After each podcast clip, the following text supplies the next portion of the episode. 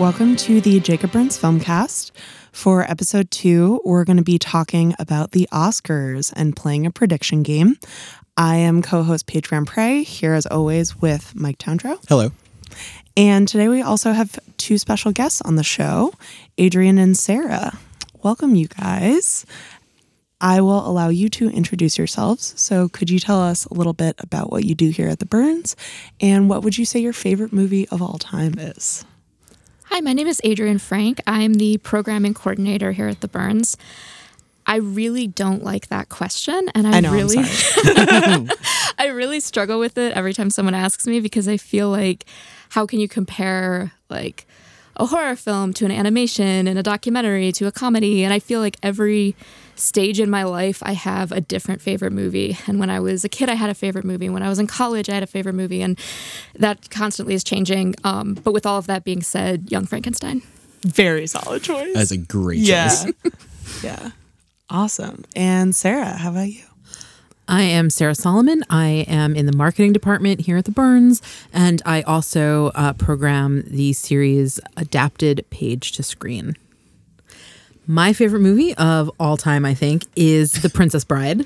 Um, everything that Adrian said is very smart and very wise. Um, but The Princess Bride for me is just something that has been with me since my childhood. I cannot remember a time in my life when that movie wasn't a really important part of my life. And even as an adult, it is a great movie to watch. So, yeah, Princess Bride. Yeah, a lot of longevity on both of those choices. Great picks.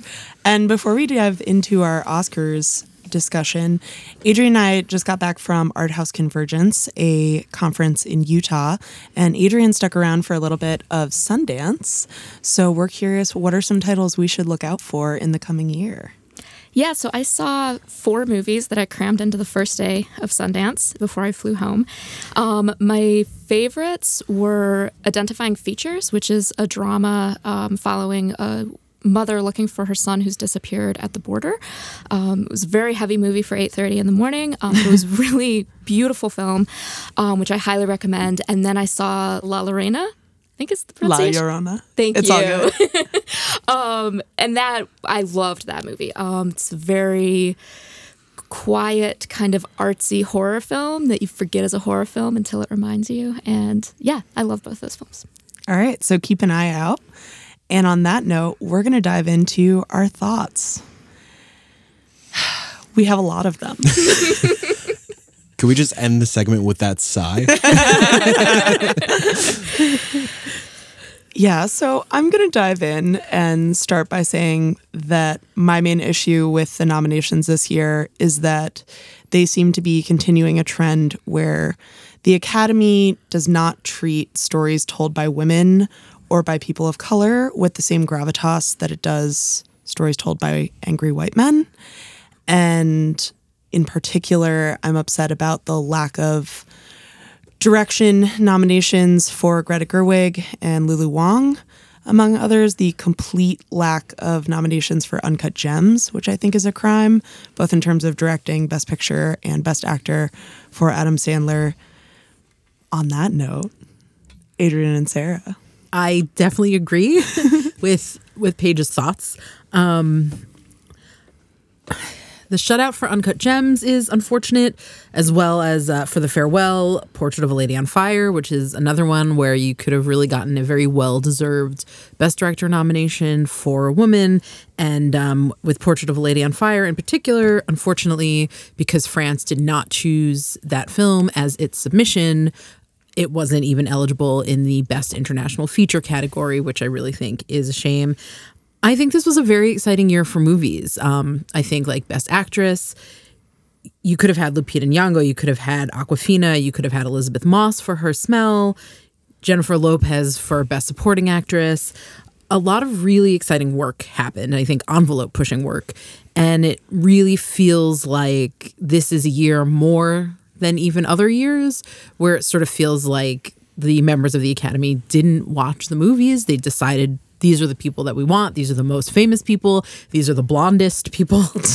Um, and those were sort of the the people who got in. And i would rather think that they didn't watch the movies because if this is like a real accurate reflection of the tastes of the Academy, then I think we have a whole new problem. Um, I think this is an interesting thing to talk about right now because Carey Mulligan just came out with um, an argument that Academy voters should have to prove that they have watched the films to be able to vote.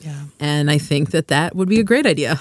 is sort of insane to me that that's not the case now. And there are a lot of people who have gone on record in interviews saying that they haven't seen all the movies in a given category and they still vote. And that's absurd Right. to me. You, that should not be the case. Yeah, it turns into a popularity contest. exactly. Yeah. Exactly. Adrian, your thoughts. I mean, I feel like you both summed up all of my thoughts and anger. Um, the only other thing I would add is that if we're only going to recognize angry men, I'm really sad that The Lighthouse was not recognized. Oh, preach. Yes. That was Yeah. my favorite movie of the year. And there were two angry white men in the so lighthouse. many angry white men, so I don't know how that didn't slip through. Three if you include the seagull. Three. I do include the seagull, Yeah, you should include the seagull. the angriest of all. Yeah, I echo both of you or all three of you. Um, Uncut got snubbed. Farewell snubbed. Mm-hmm. I would have loved to have seen Elisabeth Moss get the uh, Best Actress nom. Uh, I would have loved to have seen Robert Eggers, maybe not Best Picture for Lighthouse because I understand it's a weird as hell movie, but I would have loved to have seen a Best Directing knob for uh, Robert Eggers. And uh, shout out to Booksmart. Also not yes, getting anything. absolutely. I feel like there's I feel like there's a good amount of recency bias with a lot of these categories. And Booksmart coming out a little closer towards the beginning of the year, like the first half of the year, maybe people just kind of forgot about it. Totally. And it's really unfortunate. I think it was a, such a strong debut for Olivia Wilde as uh, for directing, as well as the two actresses. Totally. I mean, Beanie is just a vision. Um, but I think, too, also the Lighthouse question, as well as the female director question, um, when you look at the fact that Lighthouse gets nominated for cinematography and you see Little Women get nominated for Best Picture, obviously nothing for The Farewell, but there have been people that were talking about if you're going to nominate a film for Best Picture and all these other categories, especially something like Little Women, where it basically gets everything but Best Director nomination. there was someone who posed the question do people just think these films directed themselves? Which I think totally makes sense. I mean, you have The Lighthouse, which is this gorgeous sort of Bergman-esque vision of Maine in the 18 mid 19th century. I don't know exactly what decade, but mid 19th century. And there's just no recognition of sort of the vision behind that. And I think that's super disappointing. Um, but I will also add on top of this, in terms of costume, that I was really disappointed to not see Ruth Carter get a nomination for Dolomite is My Name or uh, Eddie Murphy for acting in Dolomite is My Name. I thought that was a fantastic movie. And the fact is that the Costume Designers Guild awarded Ruth Carter best costume design for Dolomite is my name. And so it's absurd to me that literally the people in her exact field would say, This is the best job someone did this year. And then the Academy just totally shuts her out. This might be a tinfoil hat situation. I'm about to say. Uh, do you think because we got Irishman and Marriage Story, the the Academy was like, yeah, it's enough Netflix. Yeah, it's. Yeah. I think it's totally a thing. I mean, there's obviously a lot of conversation in the industry about how places like Cannes have been really opposed to streaming titles and Netflix in particular. And I think there's definitely a bias against the streaming giants. But the truth is that Netflix and Amazon Prime, for all of their issues, are also putting out some of the most cutting edge work. Yeah. They Netflix also put out Atlantics this year, directed by a black woman, Mati Diop, the first woman to be in contention for the Palme d'Or at Cannes as a black woman, and the fact that yeah, there's no recognition for that at all um, is crazy. Yeah, it's still a new kind of platform. So hopefully, as the years go on, we'll start to like kind of transition into that a bit. Yeah, and that's why I think The Irishman got attention. They're like, yeah, Yeah. it's Netflix, but it's still Scorsese. So, Yeah. Safe Netflix. yeah. Yeah. All right. Any other grievances?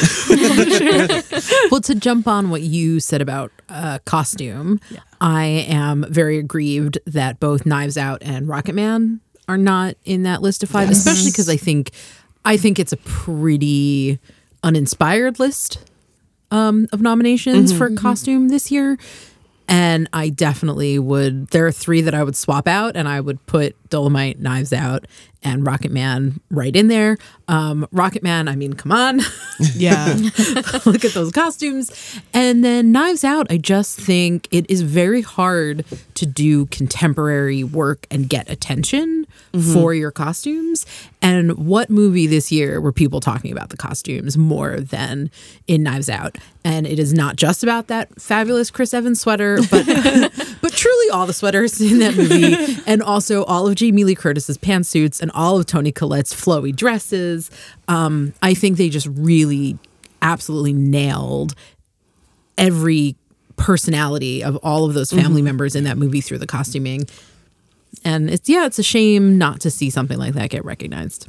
Absolutely. Fun fact: Do you know Chris Evans knitted that himself Are you serious? for serious? the film? Yeah, I just found that out over the weekend, and it's phenomenal. I would kill for footage of Chris Evans Me too. knitting. Give me that Instagram story. yeah, seriously. God. Um, putting on the tinfoil hat really Yeah. quick one more time. Do you think because of the internet backlash with Bohemian Rhapsody that Rocket Man got like no attention this year? That they tried to like overcorrect and not Yeah. give it any love. Because I thought Rocket Man was awesome. And it's clearly the better movie than Bohemian Clearly the better movie. Rhapsody. Bohemian Rhapsody, for all intents and purposes, is trash. It's a it's a Rami Malek vehicle. Yeah. The And- last half hour, awesome. When it's just the concert, great. Yeah. But the rest of the film is a mess. Whereas Rocket Man is the kind of thing that you watch and you're like, wow, the production design in mm-hmm. this is insane. It feels like a musical, not just a movie that happens to have music in it. It's Absolutely. a fantasy movie. Like they don't take the biopic aspect so hard and it works so well with it. Right. It's a shame that it got no recognition for that, I know. except for best song, which we'll talk about because you know it's Elton, sure, but Elton, exclamation point. yeah, All right. And on that, we're going to play some uh, prediction games here and go through each of the categories. Yeah. So we're going to start off with some shorts. So, live action shorts. Who has thoughts? I will be honest, having not seen any of the shorts in any of the categories yet, my predictions are all what Gold Derby says. same. Yeah. Yeah, we're starting out strong. I feel like nobody's seen any of these live action shorts. We're ramping up. Yeah, we're Yeah. ramping up. Um, all right. So, moving right along. Wait, do we want to just take guesses just to see? This could be the the score breaker. yeah. Let's do that. Let's do that. Because mine are solely guesses. Okay, cool. So I, I'm gonna say Saria, just purely off name. All right. I'm going with Brotherhood again because that is the one that's leading on Gold Derby. I went with Brotherhood, I think, because it was first in the list. And I'm going to go with Nefta Football Club because I think the Academy loves movies about soccer. Mm. That's true. Yeah. all right. Short film animated. I'm to go with Hair Love on this because I haven't seen all of them, but that actually, I have seen Hair Love and I think it is precious and really darling and a really tender film. So I'm to go with Hair Love. I went with Hair Love as well. I've heard really good things about it. I've the only, I have seen actually Kitbull, which made me cry, um, but I've also heard really good things about Hair Love, so I decided to go with that one. I also went with Hair Love because it is the only one on this list that I have any reference for or have heard of. You guys have no heart. So, so I am going with Kitbull because Kitbull absolutely freaking destroyed me when I watched it. It's it's similar to it reminded me of Spider Verse in the sense that it's the type of animation style I haven't really seen, mm-hmm. and yeah, it's just I don't want to spoil it. If you have Disney Plus, please dig into the Pixar Spark shorts and watch Kitbull. Yes. Very alone in bed with tissues ready. Oh, yeah. yeah. All right. Documentary short. I'm going to go with learning to skateboard in a war zone if you're a girl because that is badass as hell. Same. Gold Derby says learning how to skate in the war zone if you're a girl. It's skating. I'm going. Yeah. Yeah, of course. Like, are you kidding me? There's a clear skate punk bias here, and I'm Oh, yeah. okay with it. All right, cool. Um, visual effects. We have Avengers Endgame, Irishman, Lion King 1917, and Star Wars Rise of Skywalker nominated. It could really go anywhere. Yeah. I'm gonna say Endgame because I'm a dork and I want Endgame to get something. Yeah. uh, I feel like the easy answers are either Lion King or Irishman. Again, just because of popularity. Right. But also, I think because Endgame was such a phenomenon, I think they're going to want to throw Endgame something. Same with you could say make the same argument with Star Wars being the quote unquote last Star Wars film, but yeah, I'm going Endgame. I also think it's going to be Endgame. I just think um, as the culmination of what two decades Yeah. 22 20 films. 21 or 22 yeah, films, 21, yeah. 22. Um, of of all of this planning and like to get to this one movie and and for them to pull it off as well as they did. So I think that um, it's going to be Avengers Endgame as sort of like a congrats guys. Yeah. Here you go, Kevin. You did it. Yeah. Well done. I'm going with Star Wars because I've never really been able to get into Star Wars, and so I always feel like I'm biased against it, and so I feel like I should overcompensate by predicting that Star Wars will win Oscars. Um, yeah, I am a really big Star Wars fan, and I feel like there could possibly be an upset win for the Irishman just because a lot of people talked about the de aging technology. But I'm gonna give it to Avengers Endgame too because I really loved that movie, and yeah, for all the reasons you guys stated, it was just a very emotional end to that saga, and just really impressive visual effects. I mean, Yeah. at a at a basic point, like I can picture so many scenes in Avengers, even more so than I think Star Wars um, or like The Lion King, where you're just like, wow, this they did a really good job with this, and it doesn't veer into uncanny valley territory. Counter argument Babu Frick. Okay, well, Counter argument, Hot Hulk. True. Hot Hulk is pretty impressive. Dab. okay, yeah, Babu Frick deserves the award. If it's just Babu Frick, then Is there another? Is there a category yeah, for best Babu uh, Frick? this- yeah.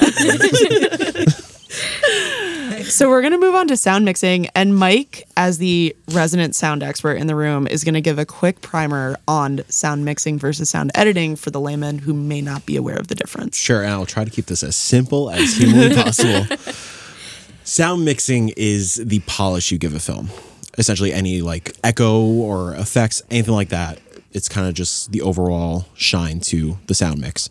Um, sound editing is actually piecing the elements together, cutting, fades, all that sort of thing. Um, rule of thumb with these categories people don't know what the hell any of this means. so usually the loudest film wins. So there's two on this list that I think are shoe-ins. It's either Ford versus Ferrari or 1917. Again, popularity contest. I think it's gonna be 1917, but I don't think Ford versus Ferrari is gonna win Best Picture or anything. So maybe this is where you give the nod to Ford versus Ferrari. So I'm gonna go. F- uh, I'm gonna go Ford. Ford versus Ferrari All right. because Like- it, it's also like pretty impressive that i mean usually this is the this is the case with kind of like car films that actually like care about the production unlike something like fast and furious um they will go out to capture very specific models of cars. I think they did that for this and that's pretty hard to pull off. Um and for it to kind of come together as cleanly as it did um but again at the end of the day ford versus ferrari is very loud. Yeah. So. I have a question. Sure. Um, but I don't want to just put you on the spot. So if anybody knows the answer, the year that everybody was sort of fighting about Moonlight versus La La Land. Mm-hmm. And then, sort of early in the evening, Hacksaw Ridge kind of snuck in and stole a bunch of things, and everyone was like, "Oh no, were we sleeping on the thing that we really should have been worried about?" Do you know? Do you remember if they won those sound awards? i don't remember Anybody? I don't not. remember. Yeah. But I know what you're talking about. Yeah, in the I moment do. where I was like, wow, did I miss out by not seeing Yeah. Hacksaw Yeah. Ridge? Spoiler alert, I definitely did not. But So the funny thing was, um, somebody was texting me. They were watching Hacksaw Ridge as the Oscars were happening, Oh, and they were just sort of texting me as it was going on. It's like it's winning awards, and they were like, "A leg just flew out at the screen."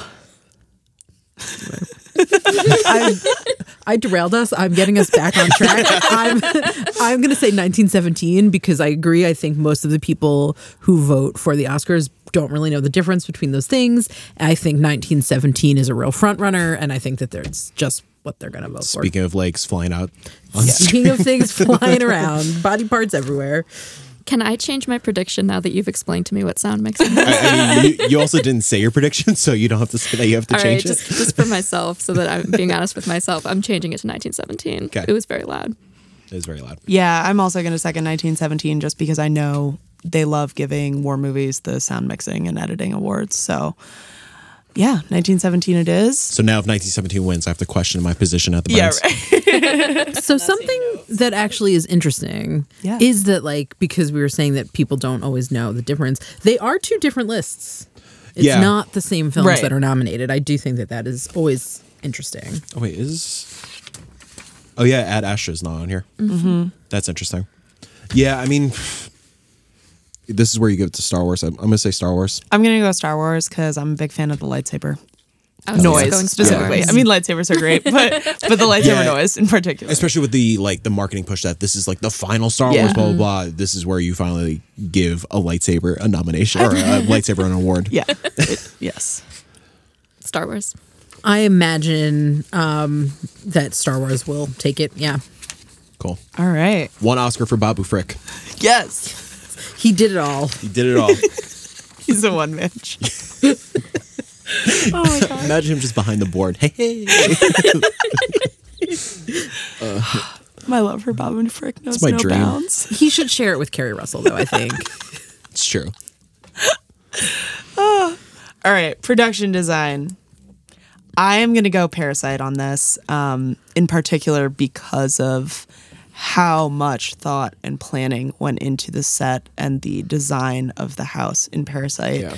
It is mm-hmm. staggering when you think about how much thought was put into the set and the decor. And Mike even pointed out to me that in every single shot in Parasite, there is something visual separating the rich from the poor. Mm-hmm. And that kind of attention to detail, yeah, deserves a production design award Yep. immediately. I agree. Um, I'm gonna go off the rails really quickly because half the audience is not, or probably more than half, is not gonna know what the hell I'm talking about. But the house in Parasite is very much like a Resident Evil game. That there's just layers and layers and layers of that house that you keep discovering, and you're on this joyride discovering new rooms and new areas of the house, like it's a, a video game level. Um, yeah, and that there's so much thought that has to go into that. So yeah, for sure, Parasite. So with this one, I'm going with Once Upon a Time in Hollywood. I wasn't as much of a fan of this movie as a lot of people, but the one thing that I absolutely loved was the production design. Mm-hmm. And I think I don't think I could really think of another movie I've seen that put me in an era so well. And I I grew up watching a lot of 60s movies and TV shows with my parents, and there were so many tiny references I was catching mm-hmm. in that movie throughout it that were never even called out. It was just things in the background Yeah. which I've loved. And so, yeah, that's what I'm going for with this one. I am also going Once Upon a Time in Hollywood. Um, I do not think the Academy can resist. You know, it's yeah, they love movies about themselves. a- really a movie kind of glorifying that golden age of Hollywood. It's true. And um, I think that that is, I think that's what we're going to see on Oscar night. I have Yeah. a lot more to say about that later.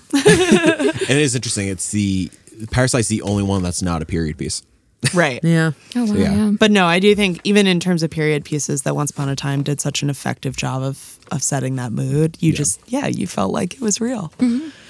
Not real, obviously it is real, but um, it was a real time that happened. But just that you felt like you were in it. Hard argument to make. None of us were alive. Do we have proof the '60s actually happened? I I think so. mean, they did fake the moon landing, right? True. Who are the Beatles? Okay. On that note, original song. Sarah, do you want to Yeah, start? Because you have thoughts. My thoughts boil down to Elton exclamation point. I'm pretty sure that this is going to go to I'm going to love me again from Rocket Man as it should. And I I loved that movie and I really really would love to see Elton John get that Oscar. yeah. Would Elton John EGOT? Maybe. Because he has a Tony for Aida. But Oh, doesn't yeah. he already have an Oscar for The Lion King? Oh, he Oh, very well right. might. Oh, That little film. um, I think it's going to be either Rocket Man or a lot of people are going to say, "Oh, Frozen! Everybody loves Let It Go. This must be another hit," and go to Frozen. even though Into the Unknown, I don't think really hit hard with anybody other than the Panic at the Disco cover, which s- slaps. It does. Yes. yeah, I th- I'm gonna go Elton, or yeah, Rocket Man. it's Elton. We know it. Yeah, same. yeah. Um. Same. I, I mean, like, come on. It's the most nudity and cocaine I've ever seen in a musical, so true. that deserves something. um. And then on that note, score. Um. So setting the tone for a whole film, which is arguably a lot harder than just writing a single song. Yep. I am going Hildur for Joker. I think the score, uh, even before Todd Phillips came to do the Q and A, my first viewing of it, I thought the score was perfectly haunting and matched the tone and that character so well. And then getting the insight from Todd um, that Hildur wrote a dra- at least a draft of the score just based on the screenplay, and they were able to use that during production. That's really, really, really hard to nail And without seeing anything incredibly rare And that you incredibly write the score before the Usually, film. you see a cut of the film and you're composing to the film, Right. And that's just utterly impressive, and she absolutely deserves it. I agree. Uh, I think Hildur is going to take it. Also, she would only be the third woman composer to win the Oscar. So I'm definitely I'm rooting for her. Yeah, I was going to say that mainly because I want her to for that reason, but then the more I'm thinking about it, I just sort of feel like it's going to be 1917 because that was just this very like sweeping war epic score that I feel like the Academy's really going to like, even though I don't really remember it. But I remember in the moment thinking, oh yeah, that's like a very epic sound. And I think that they'll like that. it's also loud. And it's loud. And it's loud. Right. uh, quick question: Does John Williams have an Oscar? This is John's. has to. This is John's last Star Wars score. I know, but he's got to have an Oscar for something, no? Well, give yours. I'll look it up. All right. On that note, um, I'm also going to go Hildur. One because yeah, I'm biased because she's a woman and I'd love to see her win it. Um, but also kind of because it is very anti uh, Oscar score in a way. Um, that it is a lot more sort of eerie and ethereal than the average score. And I love Star Wars. I love what John Williams does for those films. Um, but it would be really cool to see someone who is such kind of an iconoclast in that field take it home. I think that would be incredibly exciting. And John Williams obviously is a really wonderful composer, but it's a little strange because usually if a, a score was written not for the movie or was written for a different movie, it was something not for this particular movie that it's nominated for, it is ineligible. And so this one is a little confusing to me because the Star Wars score was written Is for basically Star- been reused nine, literally nine times at this point. Uh, he has won in the past for Star Wars. He won for New Hope. Okay. The trilogy, the new trilogy, has all been nominated now. okay. Counterpoint to what you just said, the new scavenger theme for Rey. Yeah. It's really sick. Yeah, that is great. Oh yeah, I mean, it's obviously yeah, there no, are there are new parts of the score that are great, but I think back to Arrival. Arrival was not nominated for Yeah. best score Mm-hmm. because part of it was previously composed music, and this is certainly previously composed Yeah. music. Yeah. I, f- I still feel like it's going to be John, but I'm going to stick with Joker because I think Joker actually deserves it. But I feel like there is going to be an upset and it's going to be John. But Joker deserves it. All right, locking down those votes. Lock. Yeah. Makeup and hairstyling. I think this is definitely Judy because that was terrifying how well she looked like Judy Garland. Um, yeah, that's all I have. My guess is Bombshell. I think uh, a lot of Oscar voters like a pretty woman, and this movie gave them three. And they they sure made them look like the Fox News ladies that they were supposed to look like. So that's my that's my guess. Yeah, I'm also gonna guess bombshell just because not not because I think it deserves it, but just because I think that yeah, a lot of people have been like, isn't it amazing how much she looks like Megyn Kelly? It's like, sort of. She has pretty similar bone structure and blonde hair, so that's not that hard to do, but yeah, sure. I'll go Bombshell also. Again, this is where you give Bombshell something. I don't think it's going to get anything else. Mm-hmm. I, I For a second, I was going to say Maleficent just cuz, but no, I'll go Bombshell. All right. Film editing. This is interesting. Yeah. So I, everybody's kind of take on editing is different. For me, it means the pacing of the film. I don't think it's gonna be Ford versus Ferrari because I started feeling that length. I haven't seen Irishman yet, but I I'd imagine you could feel the length on that, and it probably drags a little bit. Um, I could see it being JoJo or Parasite. I think Joker's a little too heavy, if that makes sense. Um, I'm gonna go JoJo, mainly for, and quick spoilers for Jojo Rabbit. If you want to skip ahead ten seconds, the payoff of JoJo's mother, The shoes. the shoes, and just how that was like composed in a way that it wasn't. It was like lightly telegraphed, but you didn't really see it coming. Like once that hit, once you see the shoes, it's you go from a joyous moment to completely heartbroken. Yeah.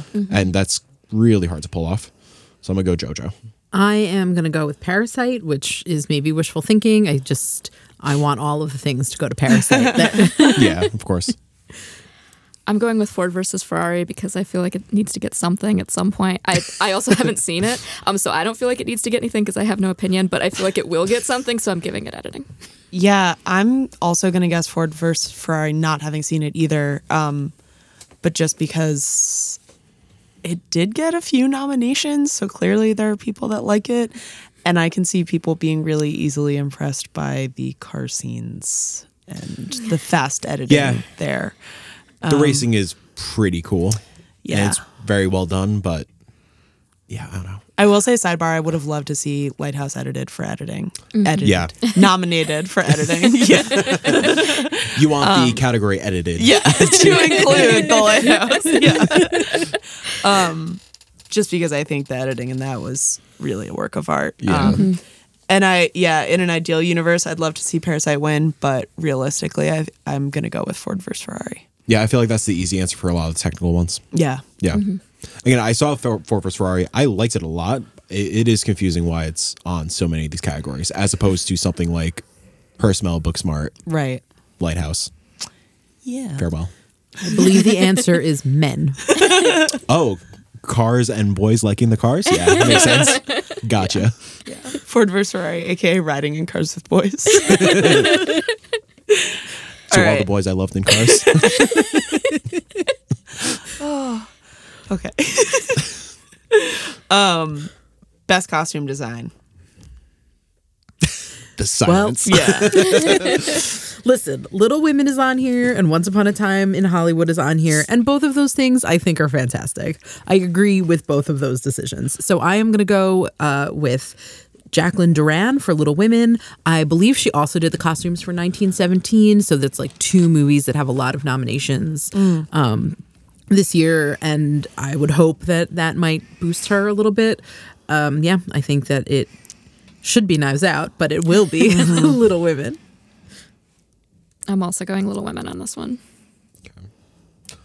I'm gonna go Jojo Rabbit for Sam Rockwell's outfit at the end. oh, yes. Yes. That was pretty great. Giving me so much life. So good. Yeah. Alfie Allen. He's like, you can't see it. it's the only time I smiled at a Nazi outfit. yeah, because it's cabaret Nazis. um, I, just to mix it up and to to split the vote here, I'm going to go Once Upon a Time um, for the same reasons we discussed on production design. That I could see them being like they set the mood really effectively. Yeah. We love movies about ourselves. Absolutely. I think Little Women, obviously, the costumes are spectacular. And again, we've talked a lot about how impressive it is to set a mood and a time period that well. Um, but I'm going to guess Once Upon a Time just to mix it up. Especially with Once Upon a Time, not only like the quote unquote present timeline, but also all the stuff you see Leo in, like the, the old films that Oh, he yeah. recorded, All the TV spaghetti shows, stuff like yeah. stuff. Yeah. That probably gives us some bonus points. Yeah. That, oh, it's so fun. Cinematography, I'm going to start and say Lighthouse because the cinematography in that is insane.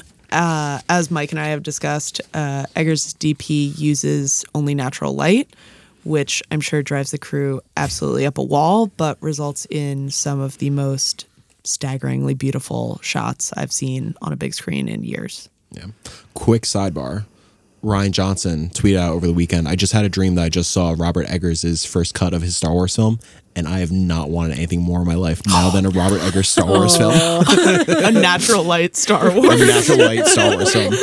Uh, a buddy of mine was like, "Yeah." At the end, you it's revealed that the Jedi are the monsters the whole time. I was like, "Oh my god!" Please. Anyways, uh, I want Lighthouse really badly for all the reasons that Paige just said, but it's gonna be 1917 because everybody likes a gimmick, and the one I mean, I love Deakins. No I love shade Deakins at also. Deakins, but I want Lighthouse. the I, lighthouse was just it was Bergman in me. yeah. Yeah. I But- have the exact same thing on my list. I have a star next to the lighthouse because it's what I want, and then I have 1917 highlighted. See, me, and- me and Adrian are playing to win. Yeah. it should be the lighthouse. It will be 1917. Yeah. Yeah, Paige, when you said that, I was like, that's so sweet and optimistic. I know some categories I went with my heart, others with my head. I have to agree. I think that this is, you know, they might as well just pull the truck up to Roger Deakins' house right now. Best documentary, I'm going to guess Honeyland because Honeyland is one of very few, if any, other titles to be nominated at the Oscars for both Best Documentary and Best International Feature Film. Um, highly unusual, and I think speaks to how much it resonated with the voters. So I'm going to guess Honeyland, even though I also loved For Sama. Uh, which we showed here at the Burns Edge of Democracy, is also spectacular. And The Cave, uh, the Burns is showing in February. All amazing films, but I'm going to guess Honeyland based on the love in the nominations for that movie. I'm also going with Honeyland for the same reason, and also I. I can't think of another recent documentary that I've heard so many people talk about so much and put on lists of just their favorite, all time favorite films and are still talking about. And it feels like a movie that has such staying power. Um, so, yeah, I'm going with Honeyland. I also think it will be Honeyland for the same reason that like it showed up twice on these nominations. But I think um, American Factory could also be a real contender mm-hmm. in there. Mm-hmm. Um, that one is on Netflix, so I think sort of easy easy access. People always like that. Yeah. But I do think Honeyland will prevail. I admittedly haven't seen any of these, but I haven't heard the conversation about Honeyland stop since it came out. Mm-hmm. So I'm gonna go Honeyland also. yeah. And Icarus won previously, right? And that was a Netflix doc. So, at least in the documentary category, which Netflix does have a lot of really strong original documentaries, I think the Oscars hasn't haven't been as opposed to giving Netflix awards in that category. So, Did Minding the Gap win? No. no. No. It lost to Free Solo. Oh, okay. Yeah. that's fine. I know. I know. It literally was a category where it was like, Is it? for once. I mean, No, Free Free this is not I love Free Solo. I think Yeah. it's a great movie, but, But man, Minding the Gap is the Gap perfect. is All right. International feature film. I'm all in on Parasite. Parasite. absolutely Parasite. this is where you give it to Pain and Glory. just to mix it up. I know. Just Mike mix it and I have to split the vote sometimes. Just to, yeah. Somebody has to play the nice host. Yeah. but yeah, Almodovar is amazing. And I also don't think that film got enough love uh, in the nominations, which would be cool to. I wouldn't be mad if it won, but yeah. I'll be really hype if Parasite does. If Parasite's not going to win Best Picture, this is where they give it to Parasite. Right. So Right. if Parasite wins, then I feel like all hope is lost. For Best Picture. Yeah. And Best Director. Also very possible. Yeah. Mm-hmm. Yeah. so yeah, animated feature. Yeah. This is a category I actually kind of have strong feelings about because I watched I Lost My Body last night mm. and mm. I really liked it. Yeah. And Sarah and I have already talked today about it prepping for this. Um and it was a really uniquely told story. It just did things I wasn't expecting. It was able to surprise me and made me feel and that was all pleasantly surprising and I think that it should win an Oscar. Yeah, I loved I Lost My Body. I agree with Adrian, um, but I don't think it will win. this is my optimistic Yeah. I think Toy Story 4 will win. Yeah, I'm going Toy Story 4 also. One, because just the Disney Pixar nomination machine is so strong um, that they really know how to lobby for their films. but also just because I want to support Bo Peep living her best life, which she very much is in Toy Story 4. Uh, I am also going Toy Story 4. It's a Pixar film. Everybody knows Pixar. Yeah. I would love to see Klaus take it. I haven't seen it, but again, the animation style and yeah, it, it's been like granted, it was a Christmas film, so like over the break, there's a lot of talk about it. But Yeah. no, I, I think it's gonna be Toy Story. Yeah. Missing Link did win the Golden Globe, right? It did. It yeah. did. That's surprising. And for what it's worth, I do love this How to Train Your Dragon series. Yeah. I know. I that was something that like a year ago someone was like, "You should really watch How to Train Your Dragon." And I end up watching what all three in like in like a week. It is. It's really lovely. And hard segue onto best original screenplay. This is where you give it to Rian Johnson, Yeah. right? Well, that would I be hope. nice. Hopefully. Um, My guess, my official guess, is Quentin Tarantino for Once Upon a Time in Hollywood. My heart is with Rian Johnson. Okay, I'm gonna put S in a heart in my notes. There you go. I'm going with Rian Johnson. Um, it was definitely between Knives Out and Once Upon a Time in Hollywood for me, but I'm gonna go Knives Out. Yeah, I'm going Knives Out. All right, I'm gonna go Once Upon a Time in Hollywood, uh, mostly because one, he did win the Golden Globe, but also two, I think that the Oscars have this tradition of when they're not going to give a film Best Picture or Best Director, giving it Best Screenplay. They've done it with Spike Lee, and I can see Quentin Tarantino being the same kind of sort of pity win.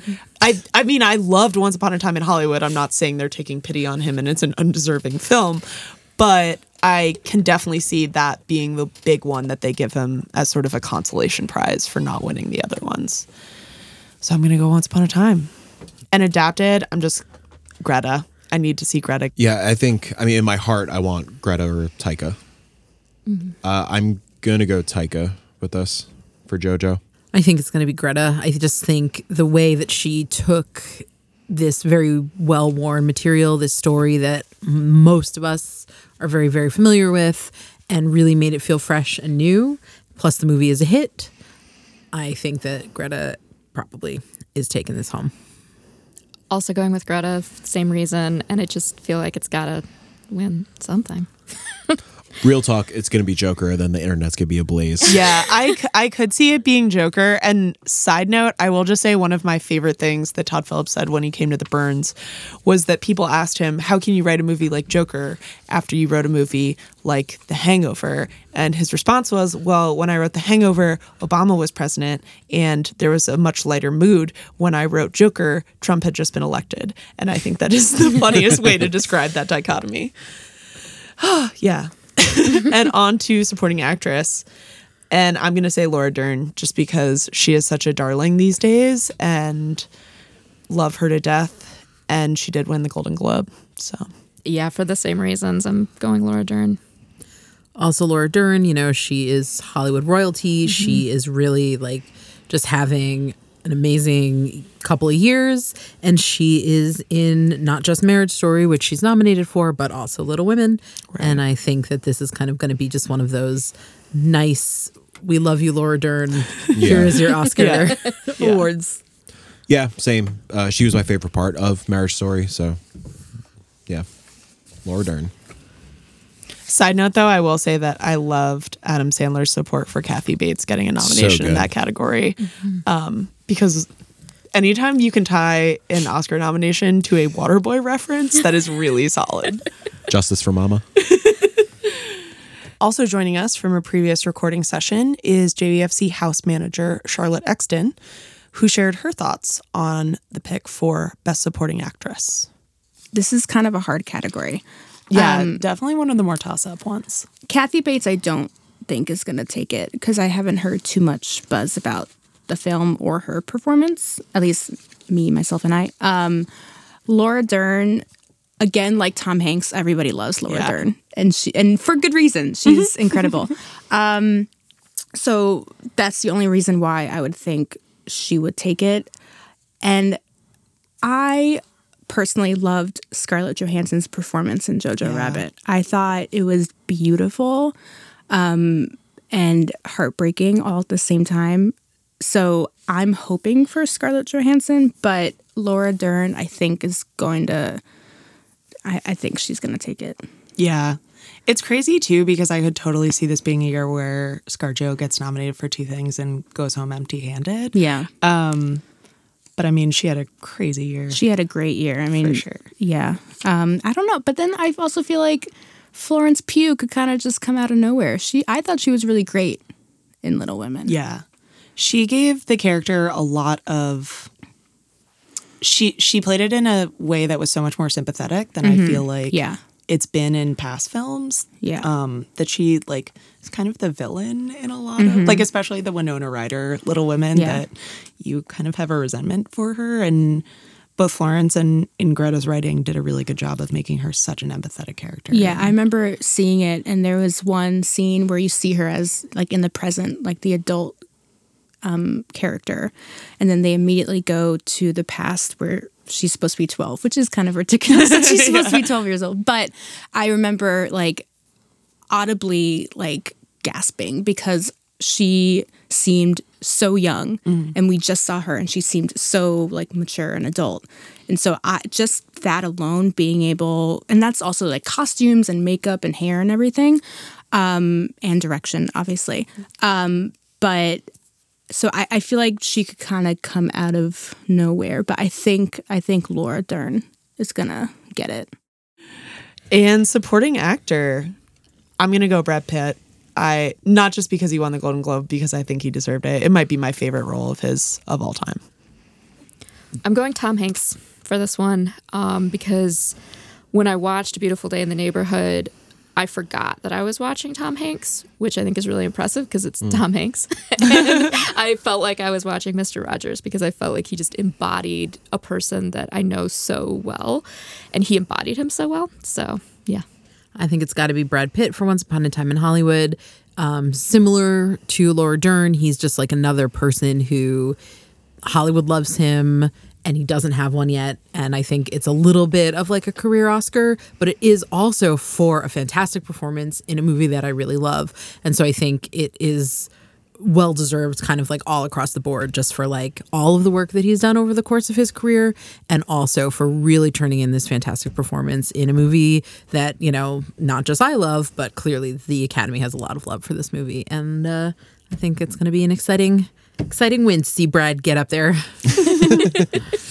I will also go with Brad Pitt, but I could see the uh, vote getting split between Tom and Brad, and it going to like Pacino or Pesci. Yeah, I will say I loved Pesci. Yeah, I thought that he did a spectacular job, um, but so did Al Pacino. yeah, So, yeah, yeah. Same argument could be made for Pesci and Pacino. right. That they split the vote yeah, too. They yeah, split the vote too. totally. Yeah, I'm gonna go Brad. And let's check in with Charlotte for her pick for best supporting actor. So this one is harder for me. I was just looking it over. Um, so Brad Pitt won the award at the Golden Globes. Um, so I feel like he might win this, but also it could go to Tom Hanks because everyone loves Tom Hanks. um, but I also I didn't see The Irishman, but everyone's been talking about Joe Pesci, and it's like his comeback film. He took a break for many years anytime anyone talked about the Irishman, it was always about Joe Pesci and his performance. So I feel like it could go either way. It could be a big surprise. Um, so right now, I'm I'm betting on Brad Pitt, but I'm I'm looking at a surprise Joe Pesci. Coming Hedging your the bets, yeah, yeah. yeah. I'm I'm making a safe bet right here. I'm Yeah. not going for either one, but yeah. All right. And best actress. I'm going with Renee Zellweger on this. Um, Judy was fine, um, but she was great. I haven't seen it, but that's literally what everyone says.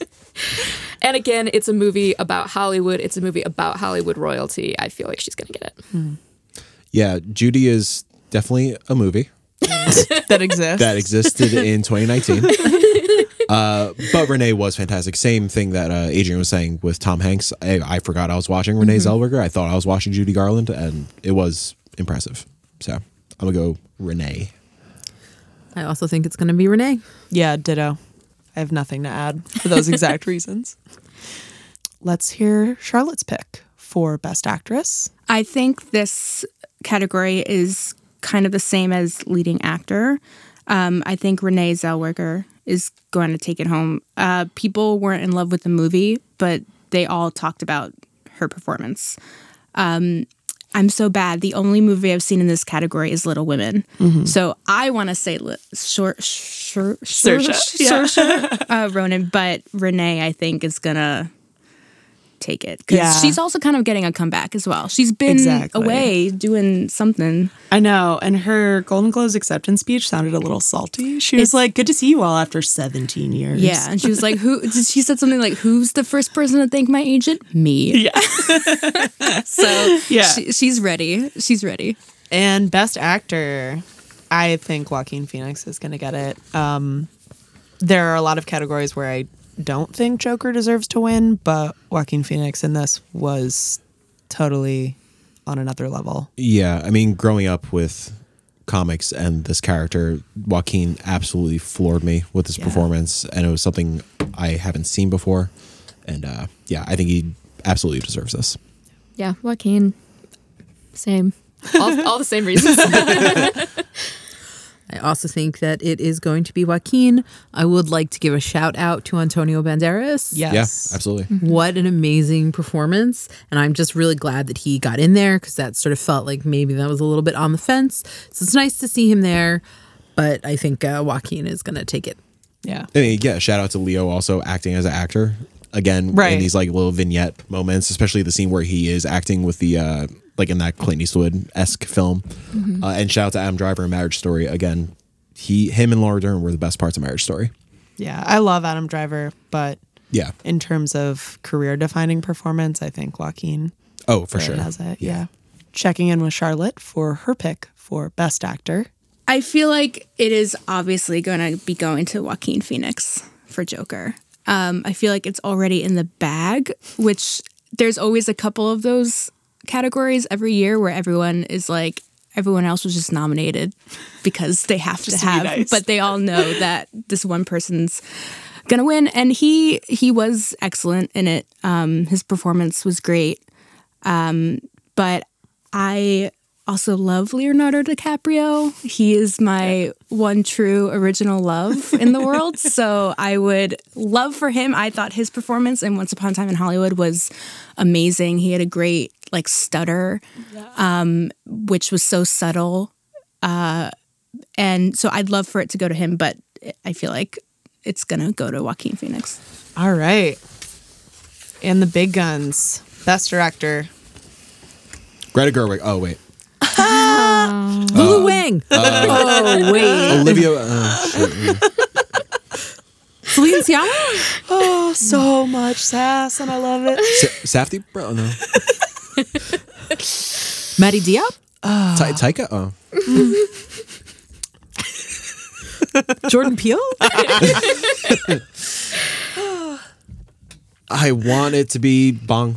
So let's go Parasite. Uh, yeah, I also I th- I have Bong Joon Ho. This is sort of the one where I let my heart override my head. Um, I, you know, there's a very good chance that Sam Mendes is going to take this. I continue to maintain Sam Mendes' best film is Skyfall, and if he was going to be nominated and win for anything, that should have been the one. but um, I've got my fingers crossed for Bong, and I think, um, you know, I heard somebody they were like, "It's in his name. He's director Bong." you got to give it to him. I hope your hearts are right. Um, but I think I just kind of think it's going to be Martin Scorsese's because it's Martin Scorsese's. You know, I'm not going with my heart. Sigh. And on February 9th, they'll open the envelope and we'll hear Best Director goes to Todd Phillips. Yeah. Yeah. and then Twitter will crash. um, yeah, I'm also going with my heart on this one and Bong Joon Ho. Um, I- yeah, I can totally see it not going this way, but it's just the kind of thing that the vision behind Parasite is so unique and original. And I mean, he's always had a great eye. I've loved pretty much everything he's put out, but Parasite to me was so just unbelievably new and envelope pushing that as much as I love some of the other nominees, Parasite was just in a league of its own. Yeah. And he's also just been such a delight on the campaign trail. Oh yeah. For as much as you could say he's campaigning, but just at all of these events, just his enthusiasm, the way that he's like taking pictures. obviously him taking pictures of the Parasite cast winning the SAG award is mm-hmm. probably like the highlight of that. But he also was there sort of filming Brad Pitt's speech and like he really just seems to be having a great time. He's the film industry's dad. He's the film industry's dad. He answered that question about like would you um, direct a Marvel film? Yeah. in the perfect way. If anybody doesn't know, what he said was that the costumes are too tight, and that if they ever wanted to make a superhero movie with loose fitting costumes, that he would consider it. I mean, I just think he is a treasure. He is. And now Charlotte's thoughts on Best Director. Parasite, Bong Joon Ho. I absolutely adore that man. Um, and Parasite was my favorite film of the year, and um, and I just think it's so cool that um, a South Korean director is getting this much buzz for an American awards show. Like I just think it's so incredible um, and important. And he was also an artist in residence here back in 2015. yeah, So that is so I'm I love him. Um, so I am saying that I'm hoping, hoping, hoping that he wins that because I think it's so so deserved. Um, Sam Mendes though could come Yeah. up and and and do that. Um, I haven't seen it, but I hear it's pretty incredible. But my heart and soul are is hoping for Bong. For Bong. yeah. Best Picture. So going back to what you were saying, Paige, earlier about screenplay, the reason that I did not go with Quentin Tarantino for screenplay is because I think Once Upon a Time in Hollywood is going to get Best Picture. Because again, Hollywood loves movies about Hollywood, and I feel like that's a movie that captures so much of a certain era in the film industry and in a lot of ways glorifies this time in Hollywood and I, I, as soon as I saw, I think the night that I saw it, I was like, "Oh, that's gonna win Best Picture." So yeah, Once Upon a Time in Hollywood. I think Parasite is genuinely the film of the year. It has not left the conversation. Everybody is talking about it. It took over the internet. It took over every everything. So hopefully, and again, I'm going heart vote here. Parasite. I think it's going to be 1917. I think that is just the kind of movie that the Academy loves. And for all of the sort of efforts at diversification and these conversations about like, is an Oscar movie still what we think of it as? It sort of seems like this year, yeah, Oscar movies are still what we think they are. And 1917, it's a war movie, you know, and it's one that people people really like. People are really into it and it's winning a bunch of things. That one seems like it's the front runner to me. I am also going to guess 1917. I will say that I would be thrilled if Parasite won. I would be really happy if Once Upon a Time won. But I think it's going to be 1917 for the, those reasons too. That, um, especially after watching the Golden Globes, which granted are not always a great predictor of the Oscars, but uh, I was, yeah, I think surprised in looking at the nominations and for the Oscars and the Golden Globes winners to see just how much people loved 1917. And no shade at that. It is a great film. I just don't think it's as original as Once Upon a Time or especially Parasite. Yeah, and people love it because of the one shot thing, Right. which is why I think Deakins is going to win for cinematography, Yep. or or it might end up winning for editing. But um, I think that is going to get confused with oh, it's just it's a great film. It's the best picture. Of mm. course, it's the best picture. So, I yeah. just, yeah, especially after Green Book won last year. yeah. Mm-hmm. I looking at the sort of model for what they consider a best picture. Mm-hmm. Sometimes I get it right, like with Moonlight, and even then they can't get it right in announcing it. But I think that yeah, best picture is going to go to 1917. Well, and 1917 is no green book. Right. Yes, of course. Sorry, I don't mean to draw that parallel. Nothing, nothing is a green book. other than 1917 is Green- great. Other Yeah, than driving Miss loved it, Daisy. but I think yeah, we all I think there there is enjoyment and appreciation around this table for 1917, but again, like it's not the most exciting of their options. Right.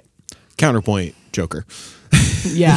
So yeah, we're all wrong, and it goes to Joker. yeah, and my heart truly wants JoJo. Also, Mm-hmm. I freaking adore JoJo so much, but I don't think it's. I has a know it chance. would be sad too to see JoJo go home empty-handed. I would Yeah. be pretty bummed about that. Me too. That's why I was like really upset that Taika didn't get a directing nom. Yeah. especially because that that's such a thin line you have to skate between going way too far with that kind of concept, and he just nailed it. Right. It's like you either have to commit and like skate that line, or you go way too overboard, or you don't hit that point enough, and they really nailed it. And I think too that there's not enough appreciation for directing child actors. Mm-hmm. Yeah. And I Yeah, think absolutely. That too, I'm upset. None of those kids got Right. a Yeah. nom. Mm-hmm. They're all phenomenal. Yeah. And, I- Taika really excels at that. Like Oh, most yeah. of his films yeah. involve Yeah. a child Yeah. actor. Yes. And I think that it's not just that he always finds good child actors, it's that he knows exactly how to tell that story and get those performances out of kids in a way that honestly like very few living directors are Yeah. capable of doing. Because, and I mean this in the best way possible, because I love him. He is a child. Oh yes. Yes. of course. Yes. Yes. He is- Which he is has why that he makes beautiful such spirit of a child. Yeah. yeah. So I have a question for you. yeah. Who would you take off the best director list to get Taika on there? Hmm. Probably Todd Yeah. or Scorsese, but Scorsese's not going to get taken off. none none of them are. Well, no, no, sure. uh, Mr. Oscar, you could come in now. I have a question for you. Um, either Scorsese or Todd. Yeah, my ideal best director category would be Bong Joon Ho, Quentin Tarantino, Greta Gerwig, Lulu Wang, and Taika Waititi, and Robert Eggers. and Robert. Egg- Mm, yeah. And the Safdie brothers. And the Safdie brothers. Oh, All right. Anyway, Anyways, and finally, Charlotte's pick for best picture. Uh, Parasite. Again, I loved that movie. Um, uh, I this I, I I don't like that they do ten Yeah. nominees. I I think that's unfair because that there's so many to choose from. I like when they stuck with like the five Right. range. Um, Ford versus Ferrari. I have no idea where that came from. I yeah. My I don't think exactly. anybody does. I think everyone is kind of like, what What are you doing here? what is this movie? um, and everything else is is expected. I mean, Little Women. I thought. I think I saw it after I wrote my 2019 list. So if I were making that list again today, I would put Little Women on that list. Um, so Little Women, I think, can also be a great contender, and I would be very, very happy if it won that everything else is kind of like I'm happy that Jojo Rabbit is on there. I I loved that film as well. But Parasite is is like I said before. It's um I, I have a I, I have a soft spot for that. So I I want that to win and I'm hoping it does because I think it's a like we said it's a great story that this foreign film is getting so much buzz and it's nominated for best picture and everybody critics you know celebrities are loving it. So I'm hoping that you know, the Academy will kind of agree. On a closing note, um, we're gonna throw something to the audience. This comes from Cesar Cespedes.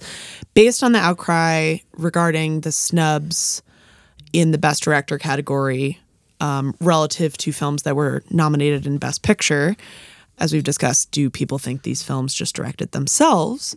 Do you think the number of Best Director nominations should be increased to 10 as well, or a little fewer than that, as we just noted? Even we can't just pick five. It's really hard. Um, but we're curious to hear. You can send us your answers or any other thoughts you might have on the Oscar nominations at jbfilmcast at gmail.com. Thank you so much for joining us, you guys. Thank, you for having us. That was not rehearsed, just for listeners at home. um, but this has been fantastic, and we will check in after the Oscars to see how we how we did and who the quote unquote winner is. the winner gets a snack from the theater. Something we can't get any other time. I don't know what you're talking about. So yeah, thank you so much for joining us on episode two of the Jacob Burns Filmcast. Next week for episode three, we will have JBFC senior programmer Andrew Jupin in to discuss his favorite overlooked films of the past year. So be sure to tune in.